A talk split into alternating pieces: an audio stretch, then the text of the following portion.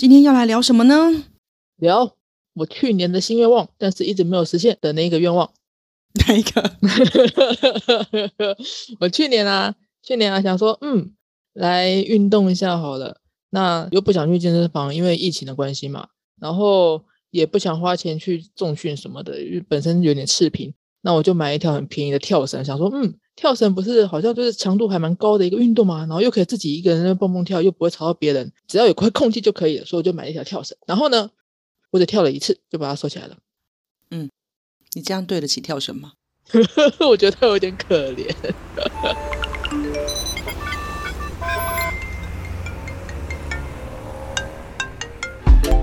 Hello，这里是大黎。人生的问题就是学习的思考题。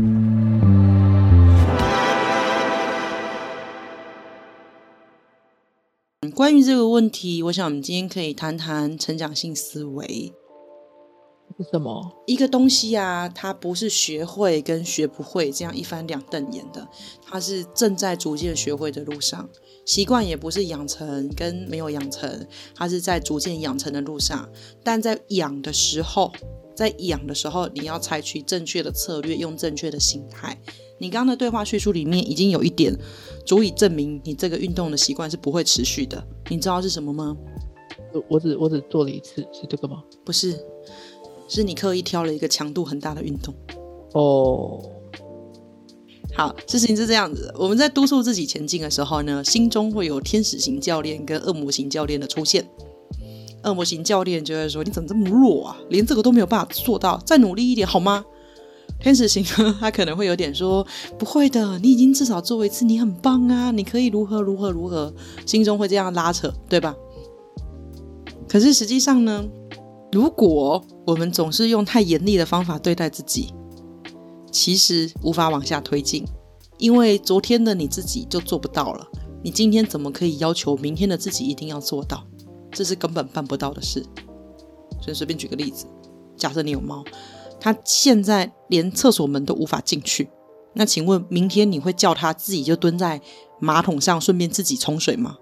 不可能啊，他要先进去门里面吧？对你需要一步一步的下修做这件事情的音架，可能要先用头把门给顶开，顶开之后可能就要去跳上马桶，跳上马桶之后可能就要在对准正确的位置去大便，所以其实做不到的时候，你要做的事情是往下修，修到。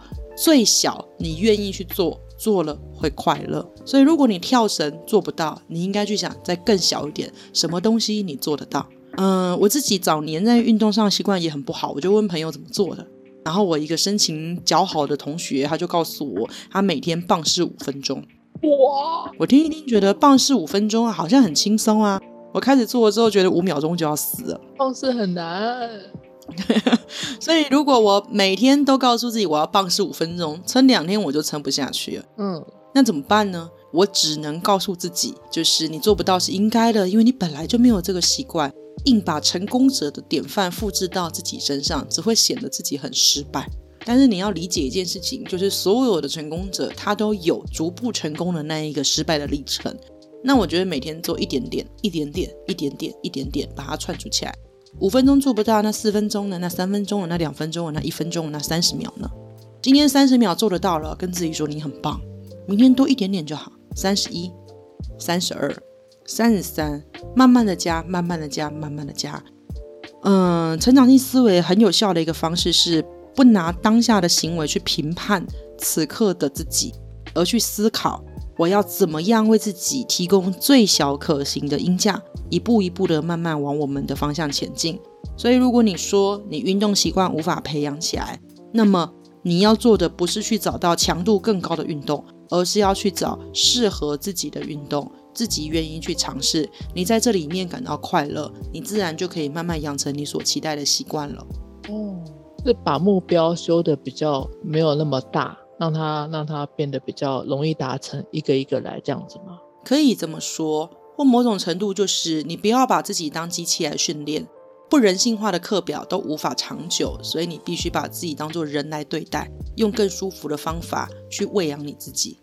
哦，这样就会可以完成你要的目标了。哦，大概懂了吧？好哦。相当迟疑呢。对呀，你在迟一个什么劲？我在想说，那我要如何如何好好的善待我们那一根跳绳？这样。那首先你要不要选择那根跳绳是一回事，你从他跳他没有得到乐趣，你可以把你的乐趣跟他绑定，比方说喜好绑定。你可能喜欢听 S H D 的音乐，你就规定自己只有在跳绳的时候才能听。哦，然后你就会逼迫自己，哎，我只要跳了就会有快乐的音乐哦，这样子。哦，怎样？你觉得很迟疑吗？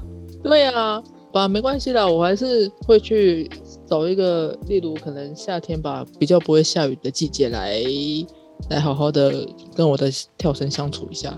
先从先从可以连续跳两下开始吧。好啊，你可以先从连续跳两下开始，嗯，然后再慢慢加，慢慢加，为自己拟定一个骑乘的规划吧，也为自己设定一下奖励，或者做一些喜好绑定，这样你就可以养成习惯喽。是的，好，就到这边，好，拜拜，谢谢大家，拜拜。如果喜欢我们的频道，或是有问题想要投稿，欢迎在 Facebook 搜寻“共学时区”，一起在生活中学习成长吧。